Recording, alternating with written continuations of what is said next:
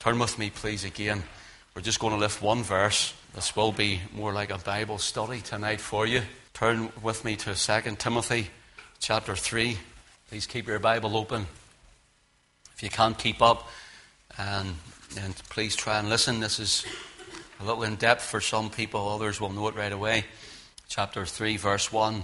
This know also that in the last days perilous times shall come. Now, we have looked in two weeks at the last days. We've also looked at perilous times.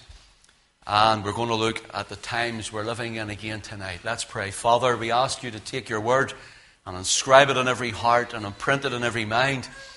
And Lord, even as we've been singing, there's no one compares to you, Jesus. There's no one like you, Lord. Father, take your word tonight. And Lord, have thine own way in all of our lives, we pray and ask it. In the wonderful name of the Lord Jesus Christ. Amen. And know this also in the last days, perilous times shall come. Paul writes to a young Timothy, probably around 22 to 25 years of age. Remember last week we quoted the Reverend Harry Bisseker, professor from Richmond College. He wrote uh, concerning this line or this verse, he wrote, and I quote him, it speaks of future error and its present germs. The germs of evil indeed are already present. In other words, what Paul was writing to Timothy was that there was evil already in the world. Now, we're going to look at that in a moment. We're going to go a little bit further, but I'm sure if you turn to 2 Thessalonians chapter 2 and verse 7, we will have this strengthened as Paul writes again to the church of Thessalonica. He says, For the mystery of iniquity, notice, doth already work. And the reason we need to bring it down to Paul's day, to Timothy's day, to the church of Thessalonica's day, even as we mentioned Peter before, to Peter's day, to the day even of our Lord Jesus, is because that's when we start the last days. And the reason we're bringing it down is to show you that there are those who say from Revelation chapter 4 to Revelation chapter 19, that is going to happen when the church is raptured. And all this will happen, and you and I will know nothing about it, then why, pray tell, is it in our Bible? For we'll not need to know it. Rather, we're told that this has already started to work in the days of Christ and Paul and Peter and Timothy and the churches that were there.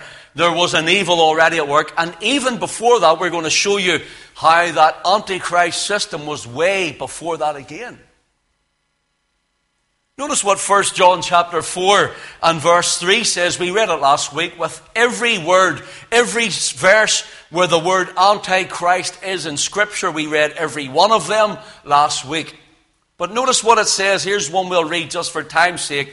Every spirit, notice that, confesseth not that Jesus is come in the flesh. Now note that, is not of God.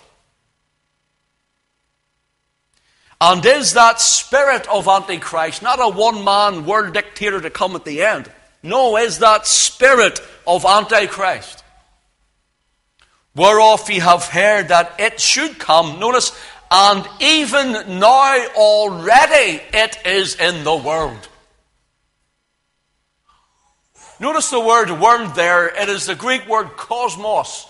It means this world's system of things the banking system, the religious system.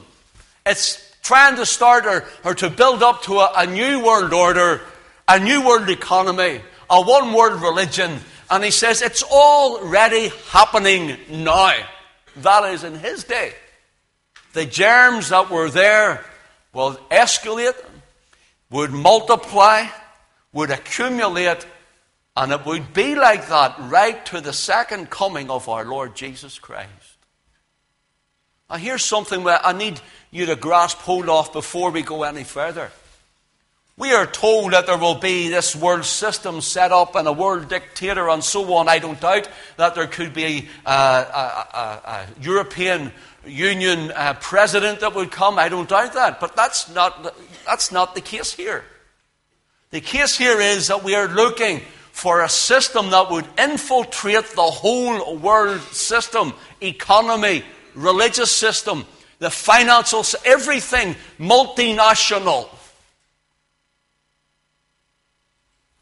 Notice this. Turn with me, please, to Revelation chapter 16. Revelation chapter 16. I told you this goes against the grain of most theology today. Because the teaching of a future one world antichrist, as I said, comes from Jesuit theology. Written as a Jew called Rabbi Ben Ezra, you have uh, the Roman Catholic Jesuit priest who was called Lacunza. And Lacunza wrote it as, a, as, as, a, as a, a rabbi called Ben Ezra. The Catholic Church threw it out, didn't want it, and so the Protestant says, well, if they don't want it, it must be good. We'll have it. And it came in through, as I said, Scofield Reference Bible. It came in through John Nelson Darby, who headed the Brethren movement. It came through a man who was an Anglican minister called Irving it actually turned him from the true faith, from the faith that was once delivered unto the saints, it turned him to become a Roman Catholic again. That is the goal of that theology. It has infiltrated all of, well, most of, a lot of Christendom today. Now, notice what Revelation 16 says. Let your eye run down to verse 12, please. And the sixth angel poured out his vial upon the great river Euphrates. Now, I know the days in which you're living. The great river Euphrates, we're told, has to dry up. Touched on it in part one. I can't go into it all, but it has to dry up for this kings of the east to come over the, from the east toward the west. Friend, as, as I said before, why on earth, with modern technology, the push of a button, we could leave the earth as a smoking cinder in space? With a rocket that would go over or an airplane in a split second, why would we need the river Euphrates to dry up? The thing is, we don't. The river Euphrates drying up was the population of the Turkish Ottoman Empire that dried up around that fertile crescent. If you look where Abraham came from, and the people populated around the river so they could grow their crops and irrigate the land, but it started to dry up because the Lord had called time on the Turkish Ottoman Empire. 1917, we told you General Allenby flew over Jerusalem and liberated Jerusalem without a bomb being dropped or a shot being fired, fulfilling Isaiah 31 and 5 as birds flying. You'll have to get the, the CD of part one or else look it up for yourself. And that was Bible prophecy. That fulfilled what is known as the seven times punishment of Judah. That is the southern kingdom of Israel. And that fulfilled that seven times punishment of 2,520 years from their captivity until they were, that city was released in 1917, December the 9th to be more precise. So this is already the days we're living in. The Euphrates has already dried up, and we are now living almost 100 years past that. Let's read on. The sixth angel poured out his vial upon the great river Euphrates, and the waters thereof was dried up, that the way of the kings of the east might be prepared. It has taken from then, it's taken time for communism to take hold of China. Mao Zedong took communism to China. It has taken all that time to grasp hold of the people, to build themselves up to a superpower in the world. India is another rising economy and superpower, and also we look toward the closer east to the land of Israel, which would be Iran and so on. Persia of Bible times. Persia is mentioned in Ezekiel chapter 38 of the conglomerate of nations that will come against the land of Israel, and then the ships of Tarshish, the naval fleets of America and Britain will go against them. Let me say something. As we're sitting here tonight, and as we're speaking to you tonight, do you know that one of the biggest military fleets from the Second World War is now sitting in the Middle East? It's sitting at the Red Sea. You know why? Because they're waiting on the Israelis attacking Iran. And they're sitting ready for a whole upheaval in the Middle East. They're already there.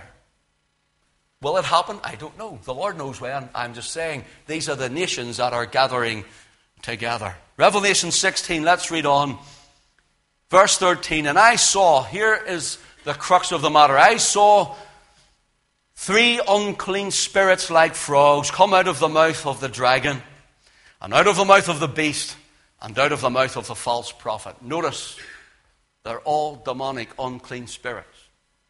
And notice this, they're all working not even necessarily with one another, but to come to one end. But they come from one source. Let me go on. And what is it for? It says, Let's go forth unto the kings of the earth. It's worldwide now.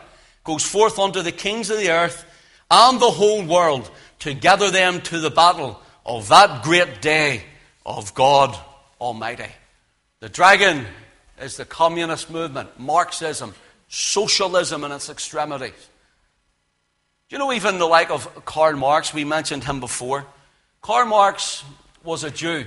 But listen to what Karl Marx quoted, and I quote him My object in life is to dethrone God and destroy the West. Think about that. Here we have those who are hidden behind masks, and here we have them working to the battle of that great day of God Almighty. Know the days that you and I are living in. By the way, Karl Marx didn't dethrone God, he's dead and God's still alive. They are days of evil. They are demonic days. They are unrighteous days. We are living in unclean days. The days in which we live in, they are Armageddon days. You're living in the days of Armageddon now. They are days of God's wrath. They are the days of God's judgment upon nations. They are the days of God's gathering together to that battle. They are the days that are running up to it. And they are the days, the great day of God Almighty. In other words, Jesus is coming soon. The Lord Jesus will return. He will break the skies. They will roll back like a scroll, and we shall see the King. He is coming soon. Understand and know the days which we are living in. They are days which are the last days, as we looked at one or two weeks ago. They are the days of the end, approaching the end of the age. They are the days of the coming of the Son of Man. They are the days when Christ will set up his kingdom and rule and reign. Revelation chapter 16 and verse 15, the Lord gives a warning, and the Lord says, Behold, I come as a thief. Blessed is he that watcheth and keepeth his garments, lest he walk naked and they see his shame. Do you know the temple guard in Jerusalem? when they guarded that great edifice where they went to worship the Lord, that whenever they gathered around, the soldiers or the temple guard would have gathered at strategic points and they would have stood guard watching for dangers, watching for strangers, watching for those who would come in to destroy the temple. But sometimes sleep took over them. And when sleep took over them, some of them actually derobed and lay down on the robes thinking no one will come around. But the captain some nights came around when they weren't expecting it and shouts attention. They all jump up, every soldier standing at his post, watching and waiting. But the one who was sleeping wakes up from his drowsy stupor and he's in the nude. Can you imagine his face? Can you imagine what it was like for him to stand there completely naked, maybe just even a loincloth on? And we're told that the temple guard would have gathered up his clothes and they would have burnt them in front of everyone. And they knew that he was a shame to the people. Jesus says, Watch that you're not caught out. Church, let's not be sleeping. Know the days in which we are living in, and let us serve the Lord with a whole heart. Listen to Revelation chapter 22 and verse 10, the last book of the Bible, the last chapter of the Bible. Listen to what the Lord Jesus said. It says, And he saith unto me, that is unto John, See not the sayings of the prophecy of this book. Notice, for the time is at hand.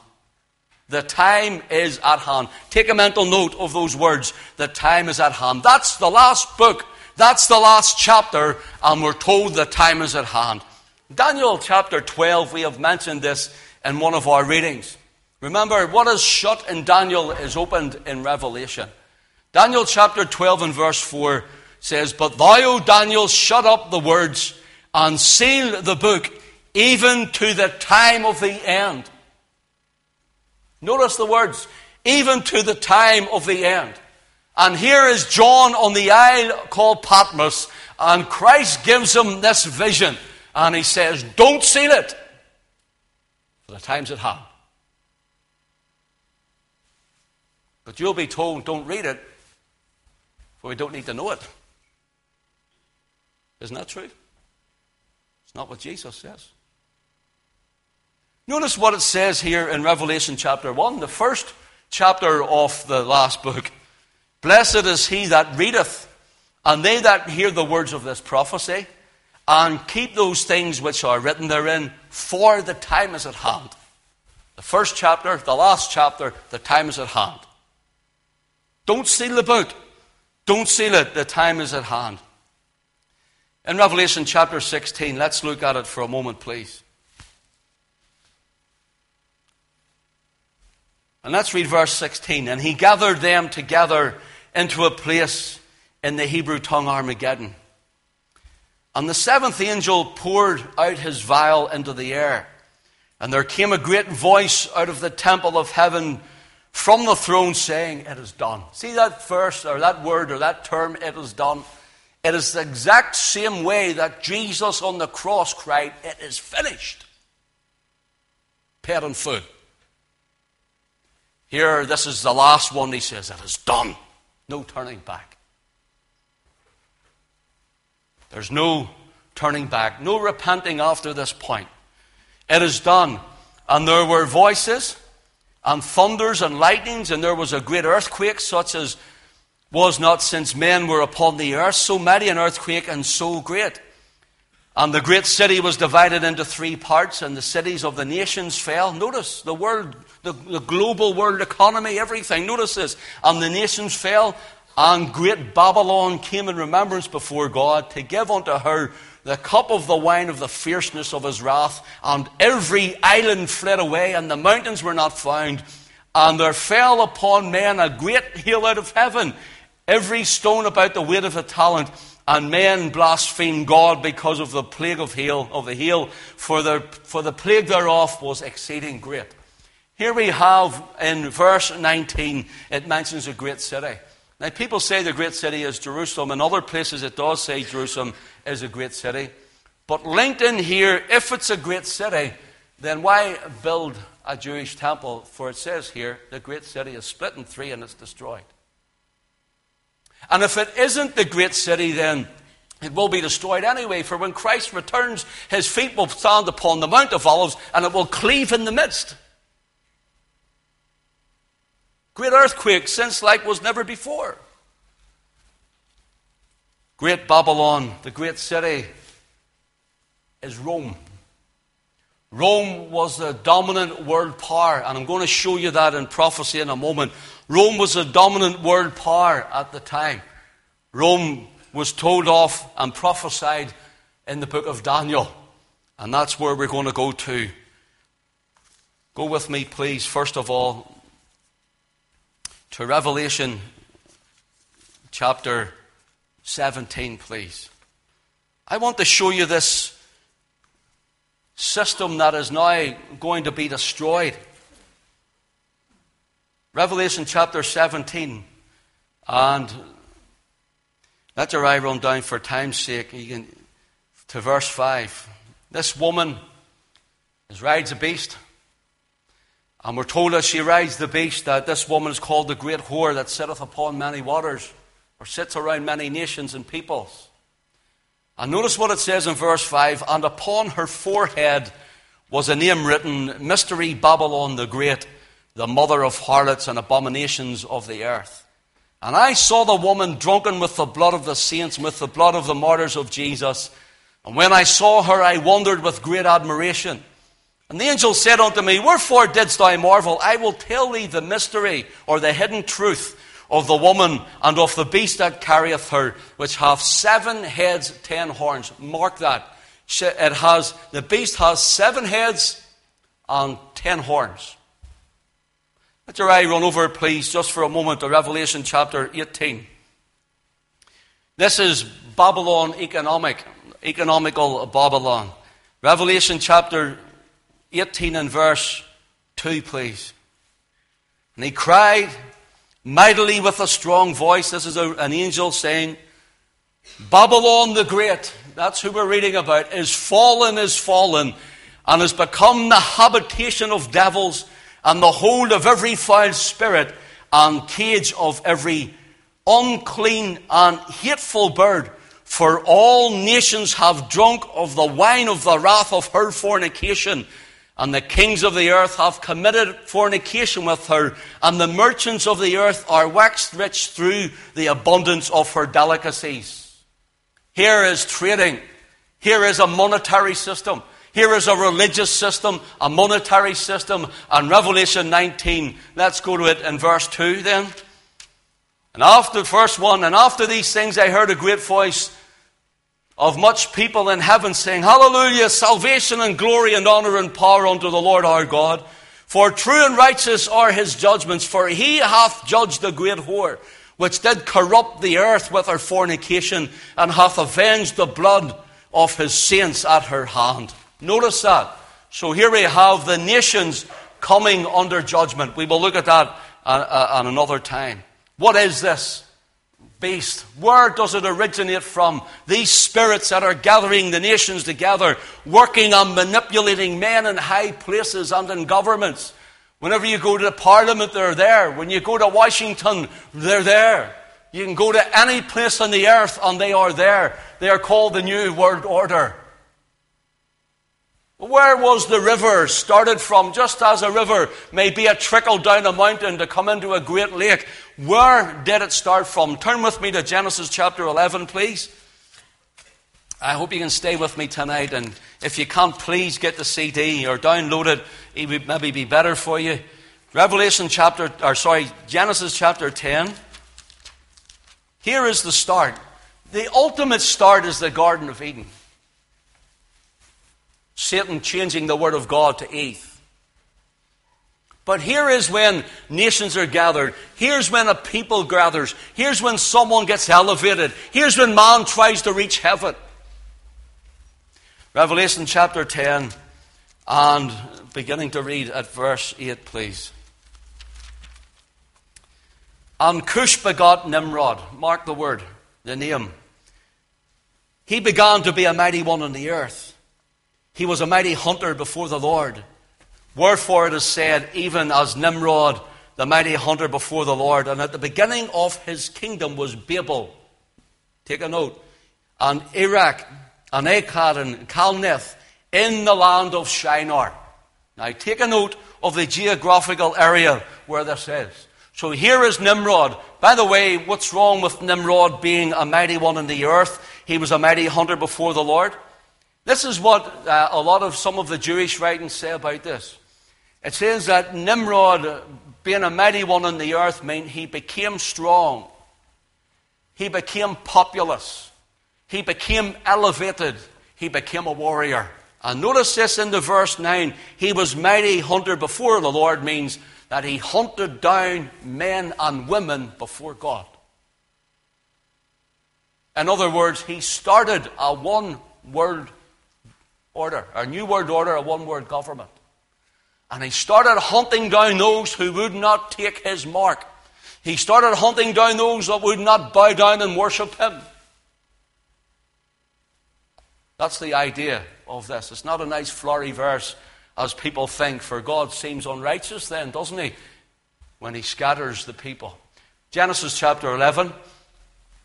Genesis chapter 11 the Lord scatters them. Verse 8, it says, The Lord comes down to see this tower that they're building. And it says, And so the Lord scattered them abroad from thence upon the face of all the earth, and they left off to build the city. So here God comes down, He scatters them, He confounds their language, they don't understand one another, and then they go around further afield. They spread, they spread, and their religion, Their pagan heathen deities go with them. They're spreading everywhere. Even if you go to like of Egypt and if you go to Greece, all, the, all those things, the, the Greek gods and the Egyptian gods, all started from Babylon. India, all of them, all started from Babylon. Okay, this is what I want you to know. The, the place Shinar is where Abraham came from, that fertile crescent, the river Euphrates, we talked about earlier. There's my, my map. The river Euphrates. That's Shinar. Do you know the, the great city of Nineveh? The great city of Nineveh, the name actually, the, in around the name in, in the Syriac language is the word Nineveh, or it can be Nimrod, and it means Nimrod. Also, there was artifacts that were found to the worship and to the deity called Ninus, the founder of Nineveh, who was Nimrod himself. That's the city where the Lord sent Job to go and preach against it. Tell them they were sinning. And in that city, there was 60 miles across from one side to the other, a massive city. God sent one man. Remember, he runs away and he goes into the fish's mouth. The fish swallows him into the belly and spews him up on the land, and he goes back and he preaches again. You know, you know, the Lord used that for his glory. Because one of their main deities in God, one was Ishtar, where we get Easter from. Hello? Just to let you know. And another one was Dagon. And Dagon was the fish god. And you're going to see as we go along where the Dagon's mouth is tonight. Just in case I forget, I'll tell you now. Did you ever see the men with the big hat? Churchmen? The big mitre? That's the mouth of Dagon, the fish god. Go to Rome, you'll find it. Sadly, go to Westminster, you'll find it too. It's Babylonian. It's Babylon. Go to your minister and say, Excuse me, do you know where that mitre comes from? That's a Dagon fish mitre, and he won't believe you. Take them to the scriptures. Let me go on. Of course, the fish spewed Jonah out of the mouth, and they seen Jonah as the fish god, but Jonah preached Jehovah. And when he preached of Yahweh, Jehovah, the one true living God, they saw that the glory of God covered their gods, was greater than their gods, and they repented before it. I want to show you something now. Go with me to Revelation chapter 12, please. Revelation chapter 12. I said this would be a Bible study. You'll be all over the place tonight. Thank you for your patience. Revelation chapter 12.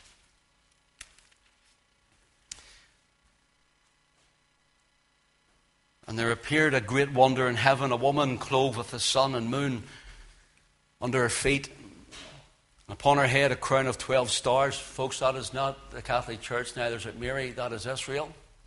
Let me go on. And she, being with child, cried, travailing in birth, and pain to be delivered. And there appeared another wonder in heaven. Behold, a great red dragon. Notice this. A great red dragon having, remember I told you to note, how many heads? Seven heads. Note the similarities. Having seven heads and ten horns and seven crowns upon his head, and he drew the third part of the stars of heaven and they cast them to the earth. And the dragon stood before the woman which was ready to be delivered for to devour her child as soon as it was born. And she brought forth a man child who was to rule all nations with a rod of iron. The Lord Jesus Christ, bless him. And with her child was caught up unto God and to his throne. And the woman fled into the wilderness, where she hath a place prepared of God, that they should feed her there a thousand two hundred and three score days. I'll talk about that some other night sometime. And there was war in heaven. Michael and his angels fought against the dragon. And the dragon fought and his angels and prevailed not. Neither, were there, neither was there place found any more in heaven. And the great dragon was cast out. Notice who the dragon is that old serpent called the devil and Satan, which deceiveth the whole world, he was cast out into the earth, and his angels were cast out with him. And I heard a loud voice in, saying in heaven, Now is come salvation and strength in the kingdom of our God and the power of his Christ, for the accuser of our brethren is cast down, which accused them before God day and night, and they overcame him by the blood of the Lamb and by the word of their testimony. Notice that, by the blood first and then a testimony. I'm a good person, listen to my testimony. I'm a church person. Listen to my testimony. You haven't got one if you aren't under the blood. No blood, no testimony. Listen, and then their lifestyle. They love not their lives unto death. So take note here tonight. Here we have this great red dragon. Revelation 13, please turn with me to the next chapter. And I stood upon the sand of the sea and saw a beast rise out of the sea having seven heads and ten horns. Notice again, seven heads and ten horns, and upon his horns ten crowns, and upon his head the heads the names of blasphemy. And the beast which I saw was like a leopard, and his feet were as the feet of a bear, and his mouth as the mouth of a lion. And the dragon gave him his power and his seat and his great authority. Who was it? The devil gave this kingdom the power. Revelation 13:11 for time's sake. And I beheld another beast coming up out of the earth, and he had two horns like a lamb and spake as a dragon. And he exerciseth all the power of the first beast. In other words, he's just the same, only he's different. He's now changed. He's morphed, in other words. The first beast before him, and causeth the earth and them which dwell therein to worship the first beast, whose deadly wound was healed. Now you're going to hear that that some man gets shot or whatever, and he rises up again to think he's dead, and he rises up. That is not right. This has already happened. This happened when pagan Rome was dying and papal Rome was rising. That was the deadly wound of Rome. Okay, let's get into the nitty gritty, will we? Boy, look at the time. Let's get into the nitty gritty. Let's trace Babylon for a moment. Turn with me to the book of Daniel, chapter 2. Remember those beasts, seven heads, ten horns? Remember the, the beast, the, the, the leopard, and the bear, and the lion, and so on? Daniel chapter 2, please. Now, Daniel is that which was given to Daniel. The book of Daniel is shut, the book of Revelation is opened. Remember that. That is a real key to help you. The book of Daniel is closed. Don't be saying anything, Daniel, now. John, don't seal the books. It's now at hand. The time is at hand. Not two, three thousand years down the road. The time is at hand, he says. Daniel chapter 2, please. And let's read from verse 30, 31. Nebuchadnezzar has a dream. Let me just tell you what's happening. No one can tell him the dream, and Daniel comes in and Daniel tells him the dream, and this is the dream. Verse 31 Thou, O king, sawest, and behold, a great image. And this great image, whose brightness was excellent, stood before thee, and the form thereof was terrible. Notice the image's head was of gold, of fine gold, and his breast and his arms of silver, his belly and his thighs of brass, his legs of iron, his feet part of iron and part of clay.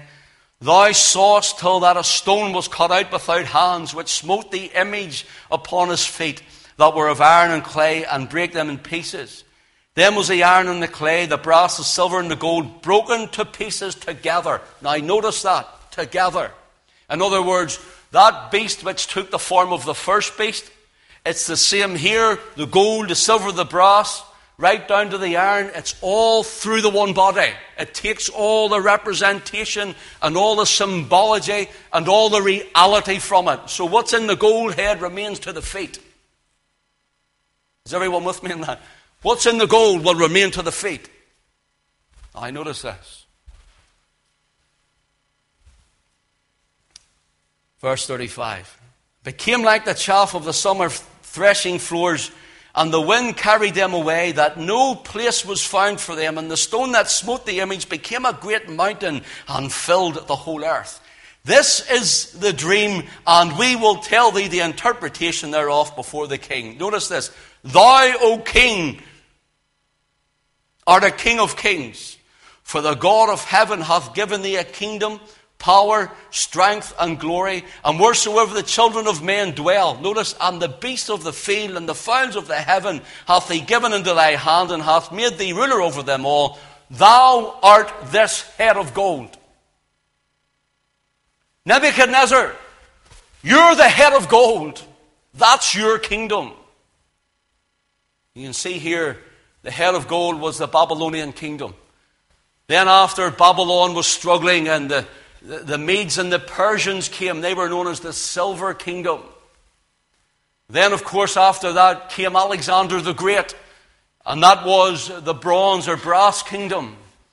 Then, the legs of iron came the Roman Caesars, the pagan Roman Empire. And from there, remember the two beasts? The second was like the first, they just changed. Here we have the two beasts. The legs of iron and the ten toes start to change iron and clay. So all the iron running through. Is everyone with me now? So here we have a morphing kingdom, a changing kingdom, not a conquered by a different people kingdom. It takes a different form. Notice this Babylon, it's Assyria. Or, sorry, Babylon is the gold, the Medes and Persians are the, the arms, and then Alexander the Great, Roman Empire. So, what is the next empire? The next empire is Papal Rome and the European Union.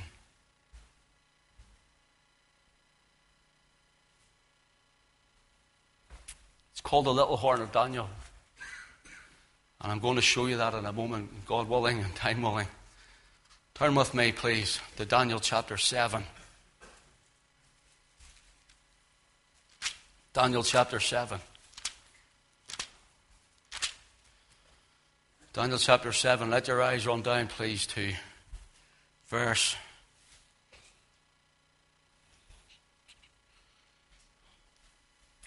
Let's read from verse 2 just. Daniel spake and said, I saw in my vision and by night, and, be- and behold, the four winds of heaven strove upon the great sea, and the four beasts, here we go again, came up from the sea, diverse or different one from another the first was like a lion. Remember Revelation, these animals that were mentioned? The first was like a lion and had eagle's wings. Then I beheld till the wings thereof were plucked, and it was lifted up from the earth and made stand upon the feet as a man, and a man's heart was given to it. It's not strange. A man's heart was given to it. This lion, as you can see, this lion is the same as the head of gold. You see, men like to see themselves as not too bad. Men like to see themselves as something wonderful. I am the head of gold, and next one is the silver, and so on. We like to see ourselves glorious and lovely, but before God, God showed Daniel what the kingdoms were like. He says they are ravenous, they are wild, they are sinful. Look at them. I ask you tonight does God see you in Christ tonight, saved and washed in the blood, forgiven of your sin? Or does God see you in your sin? See the difference? This is how man sees and how God sees. How does God see you tonight? You know, the only way you can be forgiven is to come under the blood of the Lamb, trust in the finished work of the Lord Jesus Christ. Let us look at this for a moment here. Here we have Daniel in Daniel chapter 7 having this dream, and the Lord gives him the first beast. The Assyrian Empire, their symbol was a winged lion for ferocity and for speed. The man's heart, if you go to Daniel chapter 4 at home and read it, Nebuchadnezzar, the king of Babylon, was made like unto the beasts of the field. He went mad. God judged him for seven times. And for seven years he went mad, and his hair grew because he wouldn't listen to the word of God and wouldn't turn to God. And his nails grew like talons, and his hair matted like feathers of a bird. And then God had mercy. and gave him a new heart. And he praised the God of Daniel and of Israel, God of glory. See what God can do for your life tonight? Do you see what Christ wants to do for your life that's maybe a waste, that's maybe down and low? Let me take you a little further here. Here we have not only have a, a, winged lion, let me go down to the next one, verse 5. Verse 5 says, And another beast, here's the second one, like to a bear, and it raised up itself on one side and had three ribs in the mouth of it, between the teeth of it. And they said thus unto it, Arise and devour much flesh. Here is a bear now shown unto us with three teeth, or three ribs in his teeth. And of course, this bear was lopsided. He was upside, he was up one side like this. This was the Medes and the Persians of the Silver Empire who came and conquered the Babylonian Empire. This was the Medes and the Persians. The, the Medes came and then the Persians with them. Now, notice this it was lopsided, it was a coalition government. Hello? it doesn't work. It was a coalition government between the Medes and the Persians. And the Persians started to really take hold in the land. There was Darius the Mede, and, and, and also Cyrus was there. And the Lord moved on Cyrus and caused him to rise up to allow Judah back to build the walls and the temple. We read of Nebuchadnezzar, uh, of Nehemiah and Ezra. And he allowed him to come back. Why? For Jesus to be born from Judah. See these kingdoms working, God moving, God's allowing things to happen, God is manipulating, God's working in and through them all, and they think they're all so clever. Friend, I want to tell you something. Do you know you coming here tonight, it's not an accident? God has brought you here to hear these things. The lopsided, what were the three ribs? The three ribs were three provinces of Lydia, which is Turkey, or part of Turkey, Egypt, and of course Babylon itself when it moved in in force and took. Let's go quickly to the next one. And after this I beheld, and lo, another like a leopard, which, which had upon the back of it four wings of a fowl.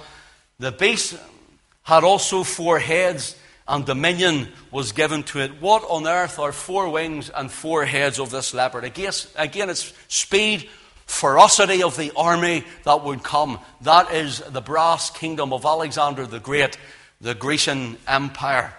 The four wings were four provinces of Greece.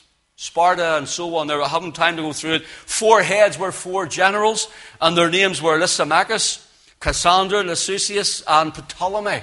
They were four generals after the death of Alexander the Great in 300 BC. These four generals split the kingdom between them, and they were the four heads that ruled. Now you're told this is going to happen when we're all floating around in the cloud somewhere.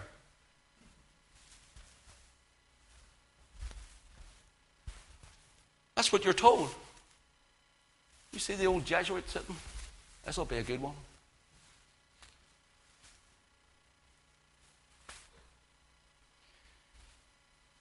Let's look at this last piece. We're going to have to wait until next week for the rest of it.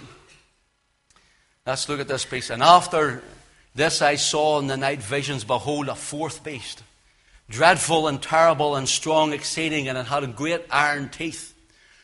It devoured and brake in pieces and stamped the residue with the feet of it, and it was diverse from all the beasts that were before it, and it had ten horns. Notice this.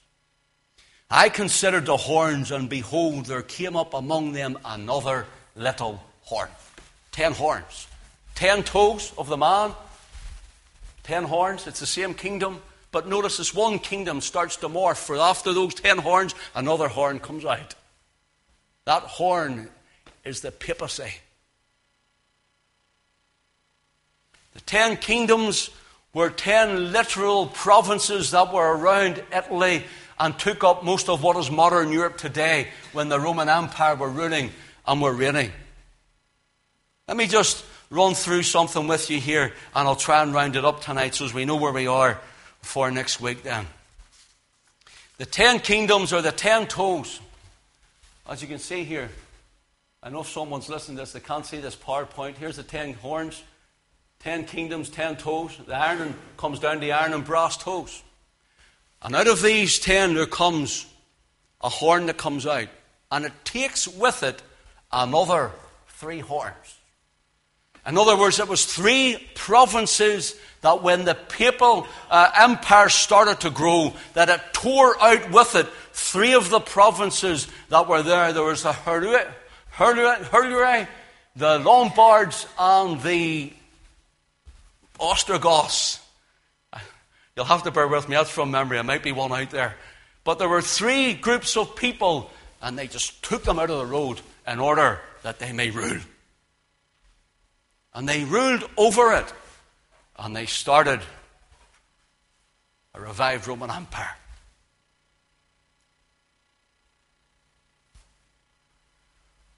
Today, there has been there has been what's known as edicts or papal bulls from the days of Queen Elizabeth, even saying that there would be uh, there would be edicts that whoever was to conquer lands conquered them for the papacy.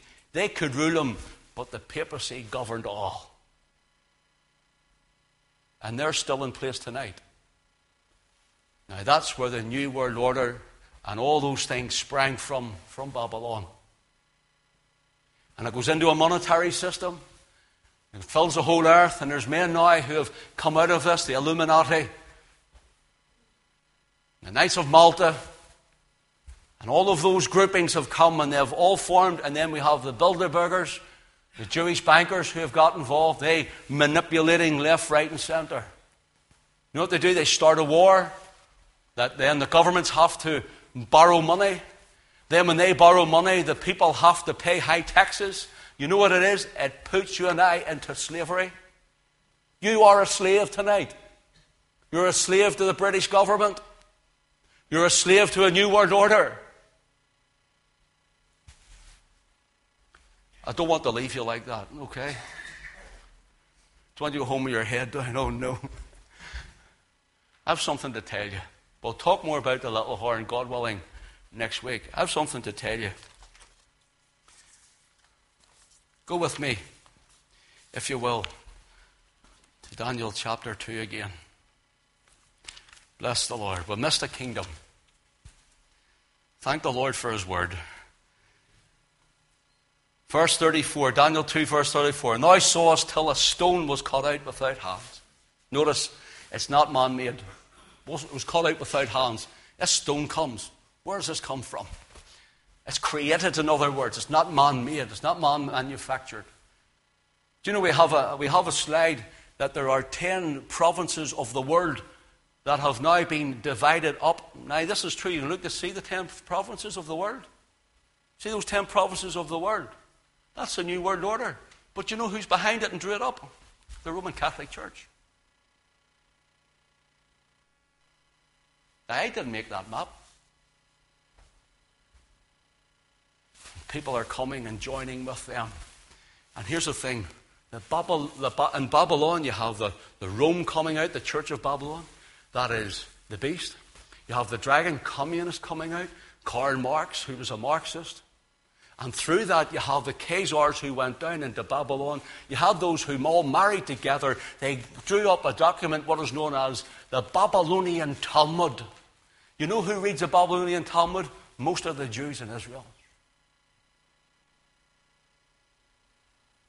Jesus came and he says this he says that they were more looking after the traditions of men than the commandments of God.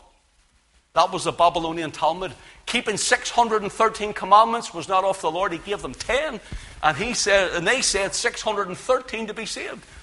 Jesus says, Search the scriptures, for in them you think you have eternal life.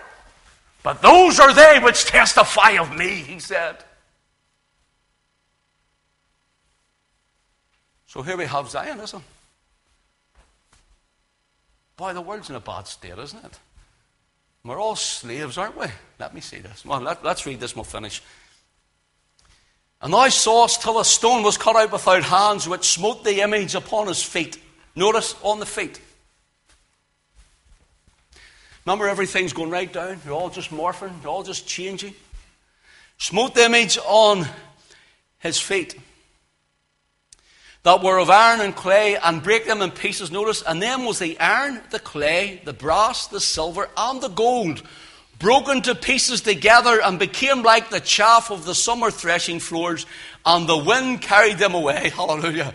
That there no place was found for them, and the stone that smote the image became a great mountain and filled the whole earth. What is that that is the glorious gospel. Started with Israel. Abraham called out of the Ur of the Chaldees. You know, right from where Nimrod was, he was called out. God gave him his covenants and his promises, and from the loins of Abraham came the Savior, the Lord Jesus Christ. And the gospel went west and followed around the whole world. And then the Lord is returning to set up the stone kingdom when he breaks the clouds. Maybe I'm the only one gets excited at that, you know. But what I tell you, that's the Lord's kingdom to come. And it's going to smash Babylon. And people are saying, oh, there's going to be a man, he's going to be strong and do all these things. We need to be. Listen, the Bible says the Lord's coming and he's the king. He is the king. Wish I knew that him, The King is Coming, The King is Coming. I'd sing it to you. Well, wouldn't it get us all to sing it? Can I say this? I'll, I'll maybe mention this next week. I know I've been long, and f- thank you for your attention. This has been a, a massive thing I've tried to cover tonight. I hope you've stayed with me. Do you see what I'm teaching you tonight? Do you know who believed this? All the reformers and the Puritans and men like Charles Haddon Spurgeon and John and Charles Wesley all believed this until that wee Jesuit's book was found. Men started to chase the beast. Unwittingly and unknowingly. I would read to you if I had time the, the Westminster Confession of Faith believes this. John Wesley's diary, it's written in his diary. The Congregationalists, the Baptist Confession of Faith, 1688. I could go on and on and on. They all believed this. And what happened 100, 150 years ago? Someone found the book and off they went. You know what it was? To take the eyes off the man who claimed to be God on earth, the little horn in Daniel, and the system of the beast and the whore, and to place it away in the future. There's somebody else coming. They're not that bad after all. Let's all get together. So there you are. Want you to know if you're not saved, if you're a Protestant, you're not saved, and you're a Catholic, you're not saved, you're just not saved. And all of us must be born again. Enter the kingdom of God. That's more of a Bible study for you tonight. May the Lord bless you and bless His word to our hearts. You could hear a pin drop with you. I hope you were able to keep up with me. But God richly bless you. Gary, come and lead us in something and we'll praise as we go home.